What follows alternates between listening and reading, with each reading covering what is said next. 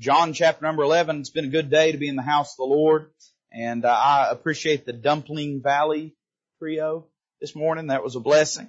And uh, we enjoyed having them with us. Always enjoy that. You pray for them as they travel. And uh, what a blessing that is. John chapter number 11.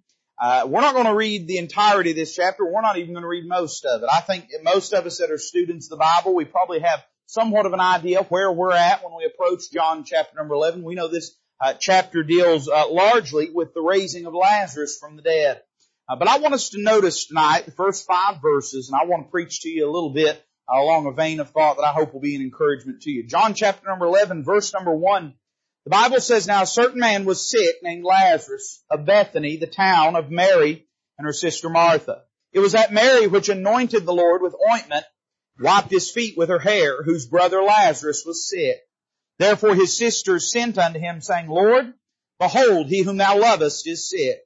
When Jesus heard that, he said, This sickness is not unto death, but for the glory of God, that the Son of God might be glorified thereby.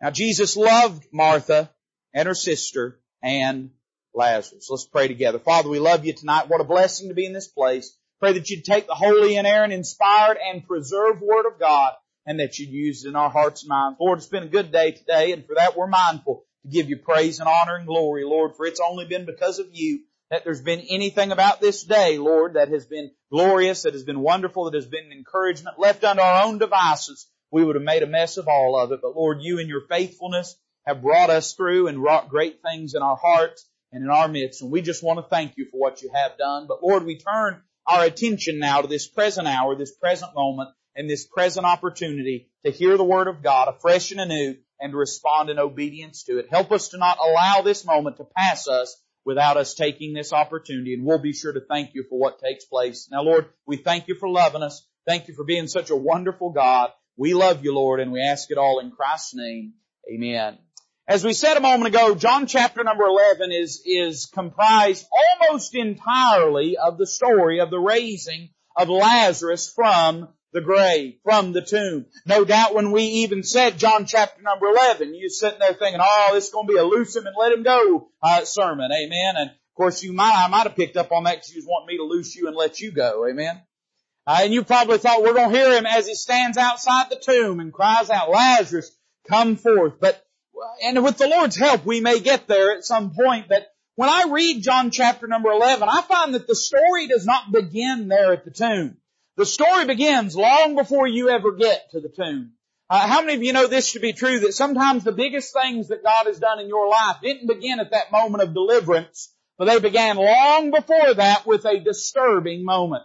Uh, you can see him there come walking out of that tomb. Man, what a glorious sight that is but can I remind you that for four days before there was ever that moment, there were moments of grief, moments of heartache, moments of torment, and moments of confusion and questioning. And when we approach John chapter number 11, I guess here's how I describe it. This is a chapter of big problems. In fact, there's not a single small problem in this chapter. And it's not just one problem. Now all of these problems are prompted by the death, the sickness and then death of Lazarus. But it's not just that. I mean, there's all kinds of problems that come into play with Lazarus' sickness. Existential questions about God and His mercy and His compassion and His providence and His watch care and His faithfulness. I'm saying this, when Lazarus got sick, it threw their whole world into a tailspin. And all of a sudden, it was not just this singular problem, but there's all these problems that crop up from it. Can I say this? We have a God that solves big problems. He's not confined to the small problem. Uh, now there, there might be some things that you could bring to me and I could try to fix and I could try to help and I could try to solve and I could try to salve, but uh, it wouldn't take long, man. You'd be, you'd be out of my depths. I'd have to say you're going to have to go to somebody that can help you more than I can. I'm glad there's never a moment we go to the Lord when He says, I'm sorry, your problem is too big. There's never a problem that we approach and, and bring to the Lord, approach Him with, and He has to say, I'm sorry, I'm out of my depth. Uh, there's no problem too big for God. And when we read John chapter 11, what we find is God answering and solving and speaking to big problem after big problem after big problem. In fact, as I read through it, I find that there's about five, you could probably find a lot more than that, but about five different big problems that take place in this passage, and the Lord doesn't run from them. Some folks run from their problems. Man, things go sideways, they're looking for an exit strategy. They're looking for an escape hatch. God doesn't run from big problems, He runs to big problems. He doesn't hide from them. He helps them. Uh, he doesn't, he, uh, listen, he doesn't shy away. Uh, instead, he leans into them and uses them as opportunities to display his majesty, his wisdom, and his power. And so as we walk through this chapter, and I don't know, tonight may be the only time we preach on it, but we certainly could preach a lot more out of this chapter. Uh, on these problems one right after another. But I just tonight want to take a moment, look at the first of these big problems. I'm talking about deep questions. I'm talking about things that keep you up at night. And it's the problem that revolves around the very reality that Lazarus became sick in the first place. There's several times in this passage where we are reminded of the Lord's love for Lazarus. But probably the most noticeable is the uh, imploring of his sisters, Mary and Martha, when they send word to the Lord Jesus. Now it's interesting. Look with me at verse number three. I think we could sum up the, the, the theme of this message tonight in what they said. His sisters sent unto him, sent unto Jesus, saying this. Now it's interesting. They didn't say, Lord, come quick. They didn't say, Lord, come save us. They didn't say, Lord, come help us. They didn't say, Lord, send a blessing or send a miracle. Uh, they didn't even say like the, uh, like the, uh, Roman legionnaire did. They didn't even come and, and say, now Lord, you don't even have to come to our house, but just speak the word. No, instead, all they said is this, Lord, behold, he whom thou lovest is sick. This is not a question. This is not an examination. It's an imperative statement of fact. And they merely drop it in the lap and in the ears of the Lord Jesus.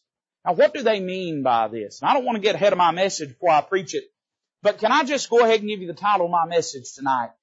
The God of big problems, and the first problem that he faces is this, the problem of love's allowance.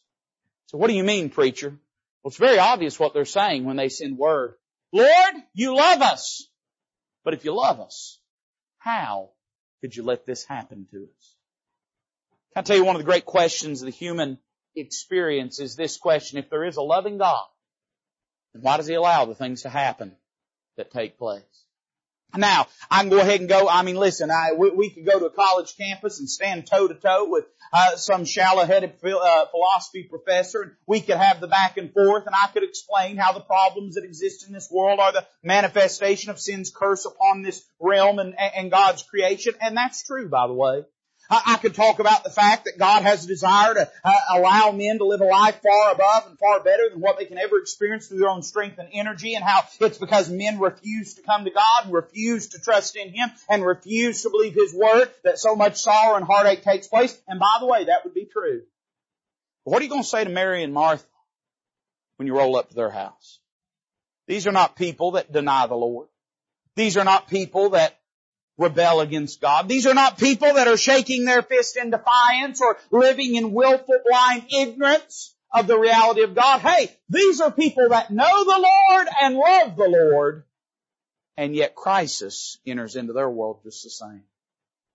How do we answer this problem of what love allows? And I'm going to go ahead and I'll just tell you tonight, there's probably some questions that you've got that I won't answer. But I'm hoping the question that I do answer will be good enough to take up the slack for all those questions. You ain't going to get all your questions answered. Not on this side of glory. There's going to be things that happen in your life that you will never understand. There's going to be things happen to you that you'll never get an explanation. Not on this side of glory. Hey, as far as we know, Job never knew what that conversation was in heaven.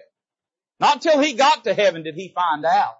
You and I know about it before we get to chapter three. Job, he don't know nothing about it. There are some things you may not get an answer to. You're going to have to learn that the answers available to you far outweigh the answers that uh, that escape you. Uh, the answers that you have are far more important than the answers that elude you. And we find when we come to this passage, though there are some questions about what love allows that we cannot answer, we find that God gives us enough to help us through based on what we can know. I want you to notice there's five truths here tonight, and I just very quickly going to walk through. Probably won't be a long message. It will be now that I've said that. Notice with me verse number one. The Bible says this, now a certain man was sick. Now Luke liked to use that language, a certain man, a certain man. Luke was a doctor after all, and he had a medical mind, and he had an exacting mind. And so he'd often say, not just some man, not just a man, but there was a certain man. And he tells us who this man is. His name was Lazarus. Now, if you've been reading through the Gospel of John, you've already been introduced to his sisters, Mary and Martha. But here the focus is on him as opposed to them. It says there was a man, a certain man was sick named Lazarus of Bethany, the town of Mary and her sister Martha. Now, it's easy to just read that and it sounds benign. But let me say that in verse number one, what we really have here is a word of crisis. Tragedy had struck this little family. We do not know many things about this family. We don't know the ages of the individuals in it. We don't know the uh, various gaps in ages that existed. We don't know, for instance, if all of the people in the home are working or what the dynamic is uh, of that social hierarchy. There's many things that we don't know about the responsibilities, but we do know a few things about them. We know this is a group of people, siblings, uh, two sisters and a brother. We know that they love the Lord. And we know that much upon Lazarus being present in the home to be able to help and share the burdens that were there. All of a sudden, here crisis befalls them. Notice two things here. One, notice the reality of this crisis. This is not a small thing. I wish I could tell you when you got born again that you was only ever going to have small problems after that. But do you know that sometimes Christians get sick? Sometimes they get cancer. Sometimes they lose kids. Sometimes they fall into financial hardship. Hey, sometimes people that love the Lord and to a degree love each other, sometimes their marriage shakes apart. I'm saying this, sometimes crisis, there's a tendency when you ain't in the crisis to imagine uh, that that crisis could never touch your life. But do you know that everybody's thinking that till they wind up right smack in the middle of a crisis? You say, now preacher, I make smart decisions. I, I make good decisions with my life. We love the Lord. We serve the Lord. We're in church. We try to honor God with our marriage. We try to make wise decisions with our finances. We're raising our kids for the Lord. We're doing everything right. And even so, can I remind you that still things like sickness and tragedy can befall even you. I hope you don't need this message tonight. I mean that. But sooner or later you're going to need it because crisis comes to all of us. I see the reality of this crisis, then I notice the recipients of it. Uh, Luke goes out of his way to, or John goes out of his way to remind us who this family is. And, and John tells us that this is a group of people that knew the Lord. And can I say this? They are believers. Did you know that crisis and tragedy even comes to the child of God? It even comes to those that are giving their everything to Christ. Uh, this is a group of people who are familiar with the Lord. They know who He is. He has stayed at their home. I don't want to say too much about it. We'll say a word about it in verse number two because John expounds and expands upon this idea of who this family is. But can I just remind you, it ain't just bad folks that bad things happen to. It's, it's not just unfaithful people that bad things happen to. Hey, even people that know and love the Lord. Everything's going fine in their lives. For our knowledge, we learn about this couple back in, in chapter number 10. They're welcoming the Lord into their home, but, uh, in Luke chapter 10. But here in our text, we find that tragedy has befallen them. We see a word of crisis in verse number 1. Now I want you to notice verse number 2. Bible says this, John tells us who exactly it was uh, this Mary. It says it was that Mary which anointed the Lord with ointment and wiped his feet with her hair, whose brother Lazarus was sick. Now this is interesting that John discloses this at this moment because actually these events do not take place in the record that John gives us until the very next chapter. But Luke tells us, and there's about three or four occasions that we're introduced to this family in the Gospels. Luke tells us about the earliest occasion when we are introduced to who these people are. Turn with me to Luke chapter 10 for a moment. Luke chapter number 10. You ain't shouting me down anyway, so we got time to preach tonight. Luke chapter number 10. And look down at verse number 38. Some of y'all are going to start shouting now. You mean he'll let us out if we amen him? Amen, preacher! Luke chapter number 10. Look with me at verse number 38. This is the first introduction we have to this family. The Bible says this night came to pass as they went that he entered into a certain village and a certain woman named Martha received him into her house. She had a sister called Mary, which also sat at Jesus' feet and heard his word. But Martha was cumbered about much serving and came to him and said, Lord, dost thou not care that my sister hath left me to serve alone? Bid her therefore that she help me. Jesus answered and said unto her, Martha, Martha, thou art careful and troubled about many things, but one thing is needful, and Mary hath chosen that good part which shall not be taken away from her. So preacher, what does that reveal to us? John goes out of his way to remind us who these individuals are. We could make three statements about this family. Let me say number one, that this is a family that welcomed the Lord. These are a group of people that wanted the Lord in their life. This is a group of people that desired for Him to be close. They desired fellowship. Not only that, but this is a family that worked for the Lord. We find that Martha in this passage actually gets chided by the Lord. By the way, the Lord's not upset about what she is doing. The Lord is upset about what she is dismissing. God's not upset that she's serving. God is upset that she is neglecting Christ. Can I say this? God wants us to serve. God wants us to serve Him. Hey, even at ladies' tea, God wants us to serve Him. God wants us to, to serve Him, but not at the expense of our own spiritual nourishment either. Say, so what are you saying, preacher? I'm saying everything in balance. But these were a group of people that they were working for the Lord. They wanted the Lord in their home. They were serving the Lord. But then we find here in Luke chapter number 10, where is, is Mary at? She's seated at the feet of Jesus. She is worshiping the Lord. She is listening to His words. Another occasion in which we will be introduced to Mary is when she comes and as John tells us in his gospel, uh, takes an alabaster box and breaks it and anoints the feet of Jesus with her hair. Uh, we're told of another time in uh, John chapter number 12 when there's a dinner at their house and Martha is serving, but Mary is once again at his feet. In other words, uh, this family knew not only how to welcome the Lord, but this family knew how to work for the Lord, and this family knew how to worship the Lord. So what are you getting at, preacher? I'm saying they got it all together. And that, to me, makes verse number two a word of confusion. John injects into verse number two this biographical note now why would he do that? Anybody that's reading John's gospel could probably draw a line between this little family and this event that's taking place here. Probably even without John saying this, we wouldn't say, now which Mary was it? Now which Martha was it? Now which Lazarus was that? We'd already know it from the other gospel records and we'd even know it from John's gospel. So why does the Holy Ghost go out of his way? Could it be he's trying to emphasize the fact that this is a family that's got it all together? I wish I could tell you that if you serve God, problems will never befall you. But the truth of the matter is, even people that give their whole heart and life to Christ, sometimes tragedy befalls them. Sometimes things happen beyond their control, things that happen beyond their comprehension.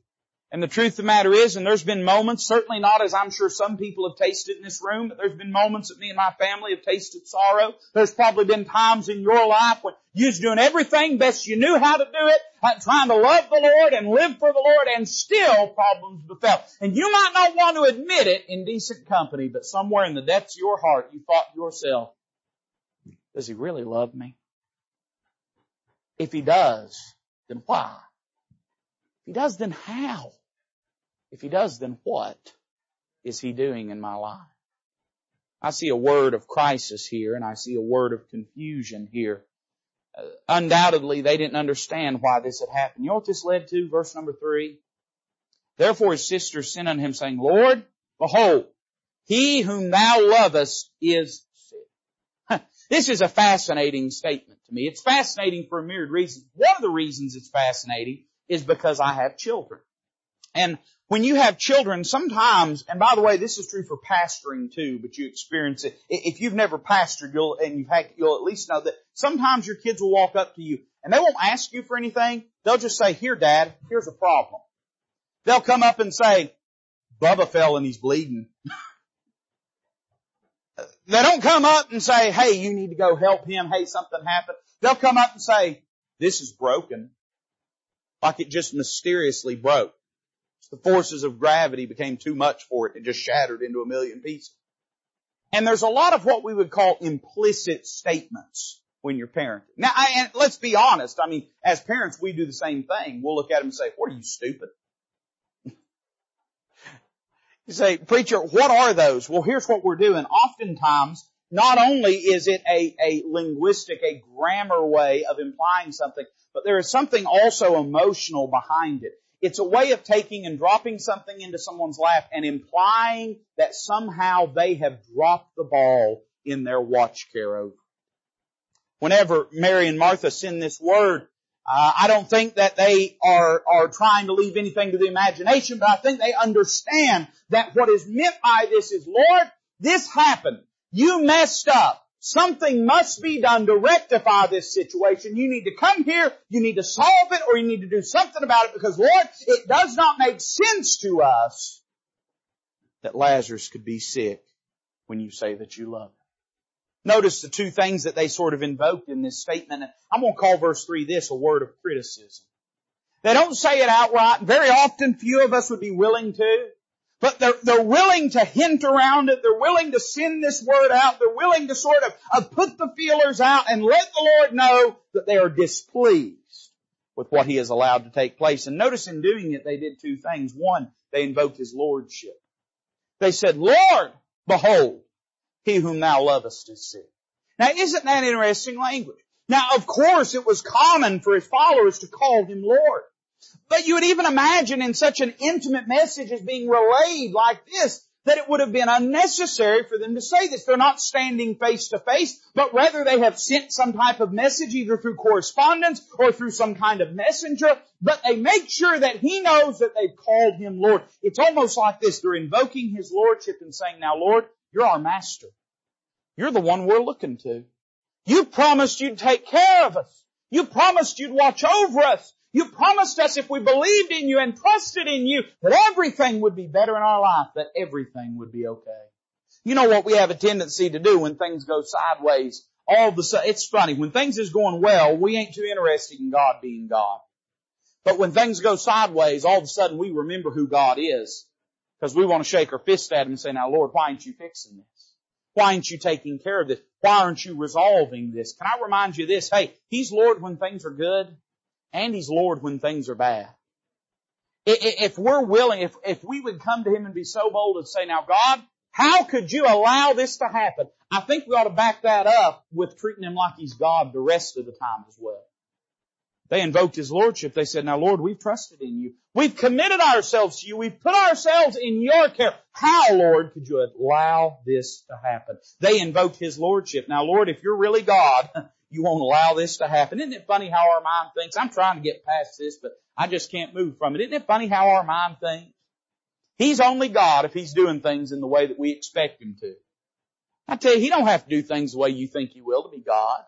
He's God whether He makes sense to you or not. The onus is not on Him to prove Himself divine unto you. The onus is on you to put your faith in Him that He is who He said He is. They said, now Lord, how could you allow this to happen? They invoked His Lordship and then they said this, behold, he whom thou lovest is sick. Now something I'm going to say to the credit of Mary and Martha here, they didn't question His love, but they did sort of criticize. Now you've heard me say this before and I stand by this in a certain context. It's okay to question the Lord, but we shouldn't criticize the Lord. And typically speaking, that's true. That'd be a better path would be to say, now Lord, uh, you know, I, I'm not mad at you, but I'm just asking you, why is this taking place in my life? Mary and Martha, they flip it around, but there is a certain nobility in it. Undoubtedly they mean this as an accusatory statement but still even in the midst of it, you know what they recognize? We can't figure it out, but we know that He loves us. What is implied here is if you love us the way that you say you love us, you wouldn't allow this to happen in the first place. They're criticizing maybe not the presence of His love, but certainly the process of His love. They want Him to treat them different they want him to somehow uh, withhold from them the, the realities of living in this broken flesh. They want somehow uh, to be shielded away from the sorrow and heartache of life. And how often do we, in a sort of shallow, superficial Christianity, look at God with the same accusatory spirit and attitude? Hey, listen, I don't know why we would think that just because we got born again, that life can't touch us. God never said that. Christ never said that. That's so antithetical to, to the concept of New Testament Christianity. Uh, New Testament Christianity is not about saying, hey, if you sign up for God's baseball team, then nothing bad will ever happen to you. Nobody ever said that was true. If they did, they sure enough didn't get it out of the Bible. I've always been fascinated, you know, when you think about the way that the Word of God was written and, and the order in which the Word of God was recorded for us. And uh, it's often been said, and I tend to agree with this, this makes sense to me, that the book of Job is the oldest book in the Bible. That doesn't mean the things that happened in Job happened before everything else in the record of the Word of God. I mean, Genesis chapter 1 1 is going to be hard to be in the beginning, right? But Moses recorded the books of Genesis.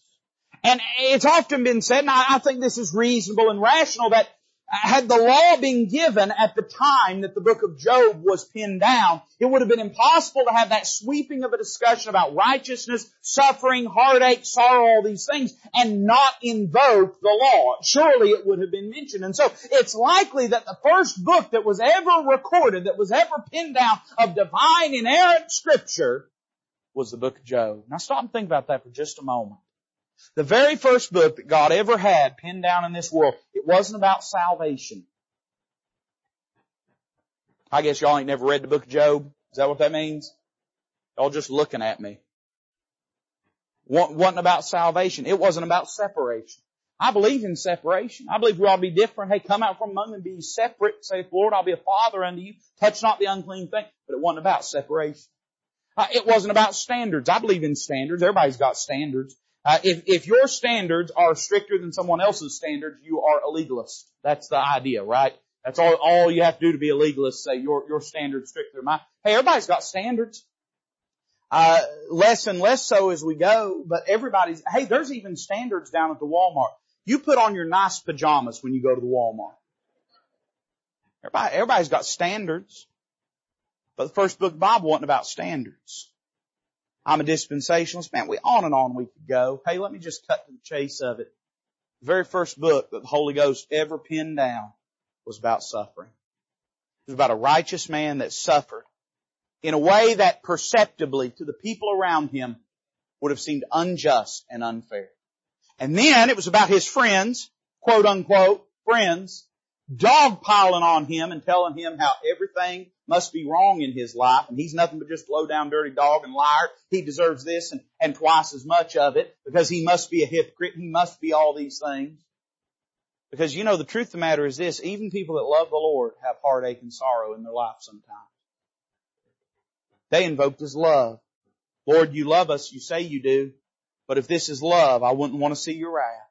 Lord, how could you allow this to happen in our life? There's a word of criticism that takes place.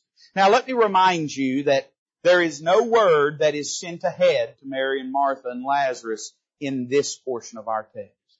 In fact, it does not end with any, any word being given. And to our knowledge, there was no comfort that was allotted to them in that moment. But the Lord does, almost like the book of Job, pull back the veil and let you and I see some things that ought to be a blessing to us. When the Lord hears this news, verse number four, this is what He said. This sickness is not unto death, but for the glory of God, that the Son of God might be glorified thereby. Now in the book of Job, there's a heavenly conversation that happens that the sorrowful sufferer does not get to hear. In the book of John, there's a heavenly conversation that happens that the sorrowful sufferer does not get to hear. Wonder what kind of heavenly conversations are taking place around your heartaches and your sorrow. You might not ever get to hear them this side of glory, but we find here that when the Lord hears this, He responds with a word of confidence.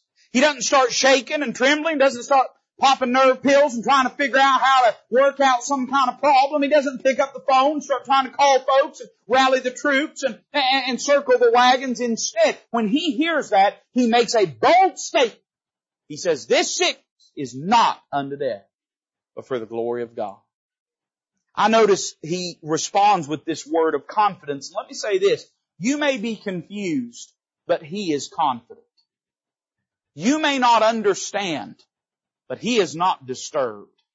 He knows what he's doing. And there's nothing you or I experience that dislodge him from his providence and his throne.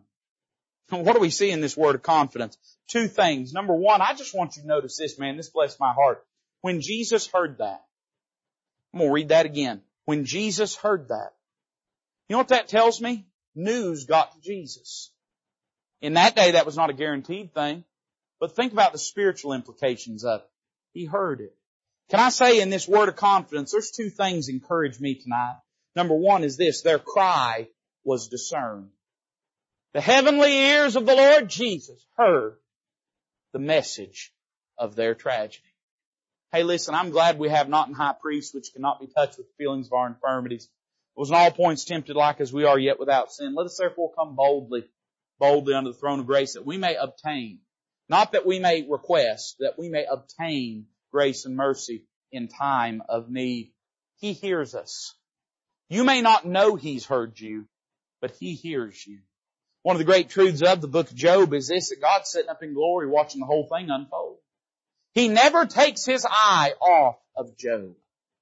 No doubt the devil had blind spots. No doubt Job's friends didn't see everything that happened. No doubt Job's wife didn't fully understand. There was never a moment that Job was outside of the vision of God. God saw him the whole time. You may not feel like your prayers are getting through.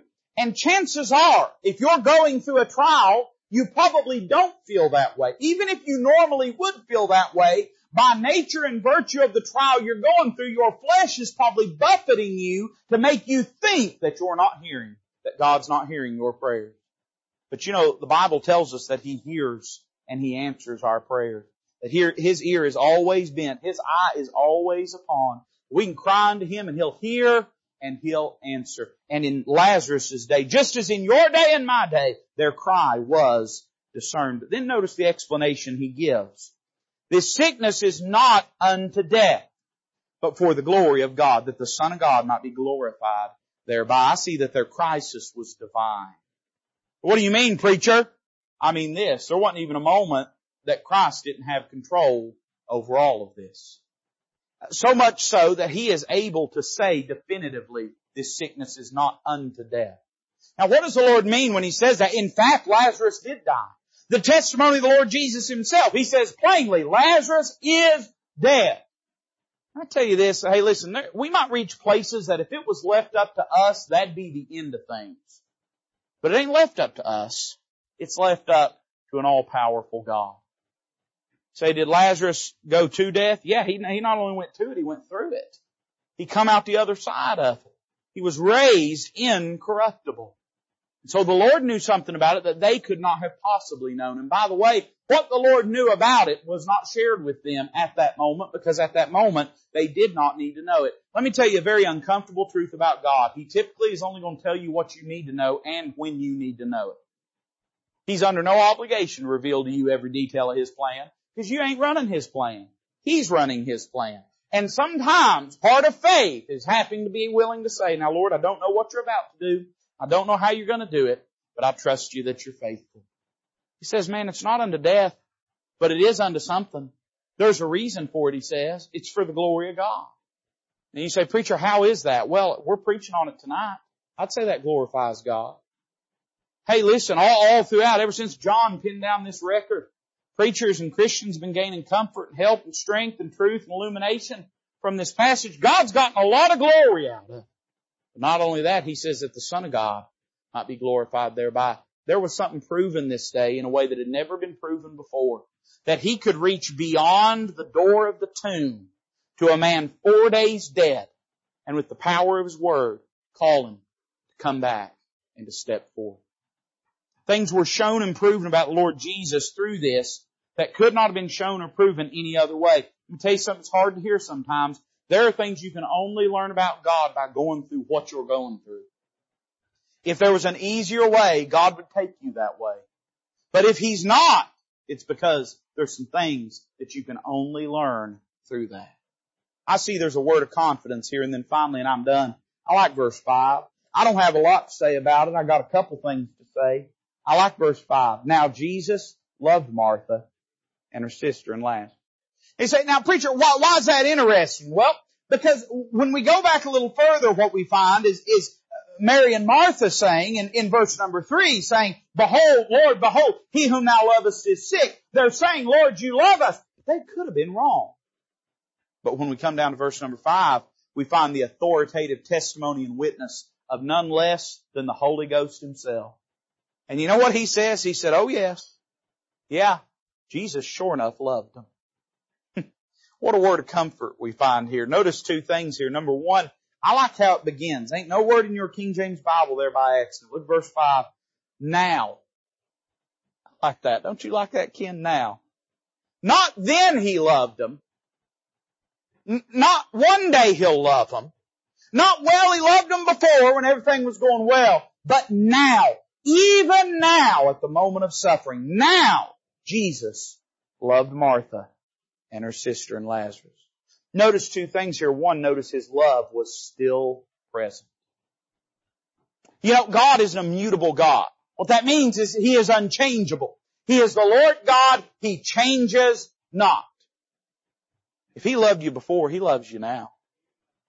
You may not like the way that love is manifest in your life at this moment. You may wish it was done in a different way. But you couldn't change God if you tried. Don't think that, that pitching a fit and shaking your fist at Him is going to make Him love you any less. Because the truth is, He knows you a lot better than you know you.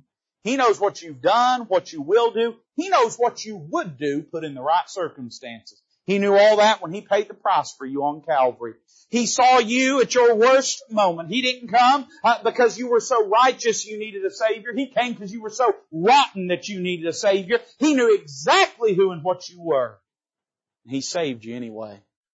If He loved you like that and loved you when you were like that, then why would you think just because things got a little hairy in your life that God somehow has quit loving you? This word of comfort reminds us that His love was still present. Still present. He hadn't given up on him. But then notice this too. His love was still persistent. Not he still loved him in that moment, but what he was doing in their life was an expression of love, and he was going to continue to go on loving them even in the future. There was never a moment he quit loving them. Uh, when things were good, he loved them. When things were bad, he loved them. Can I, and this is simple tonight, man. I understand that. This is simple. Listen, when things is good, he loves you. When things is bad, he loves you. When you, when you can make sense out of him, he loves you. When you can't make any sense out of him, he loves you. The sooner you nail this thing down in your heart, that no matter what happens in my life, I'm not going to question his love.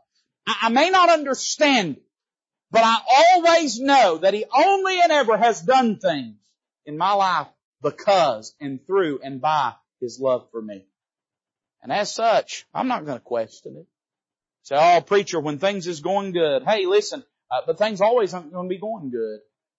You're going to have things happen in your life that you can't understand. You're going to have things in your life you can't explain to others who want to understand. You say, preacher, what do I do in that moment? Well, here's what we find in our text. We find God did not tell Mary and Martha what he was doing, told other people what he was doing. He didn't tell them what he was doing. You know what was enough? He knew that they believed, at least still at this point, that they believed that he loved them. And he said, that's enough for them. That's enough. If they know that, then they'll make it through. There's a lot of things you think you need to know, but there's one main thing that you really do need to know. You need to know no matter what, He loves you. He's not quit now. He's not going to quit later. You can trust in His love. Let's bow together tonight as a musician comes to play. I want you to mind the Lord in this altar call. I, I don't even know how to give an altar call to that other than just to say, if you have those moments that you doubt His love, we all do.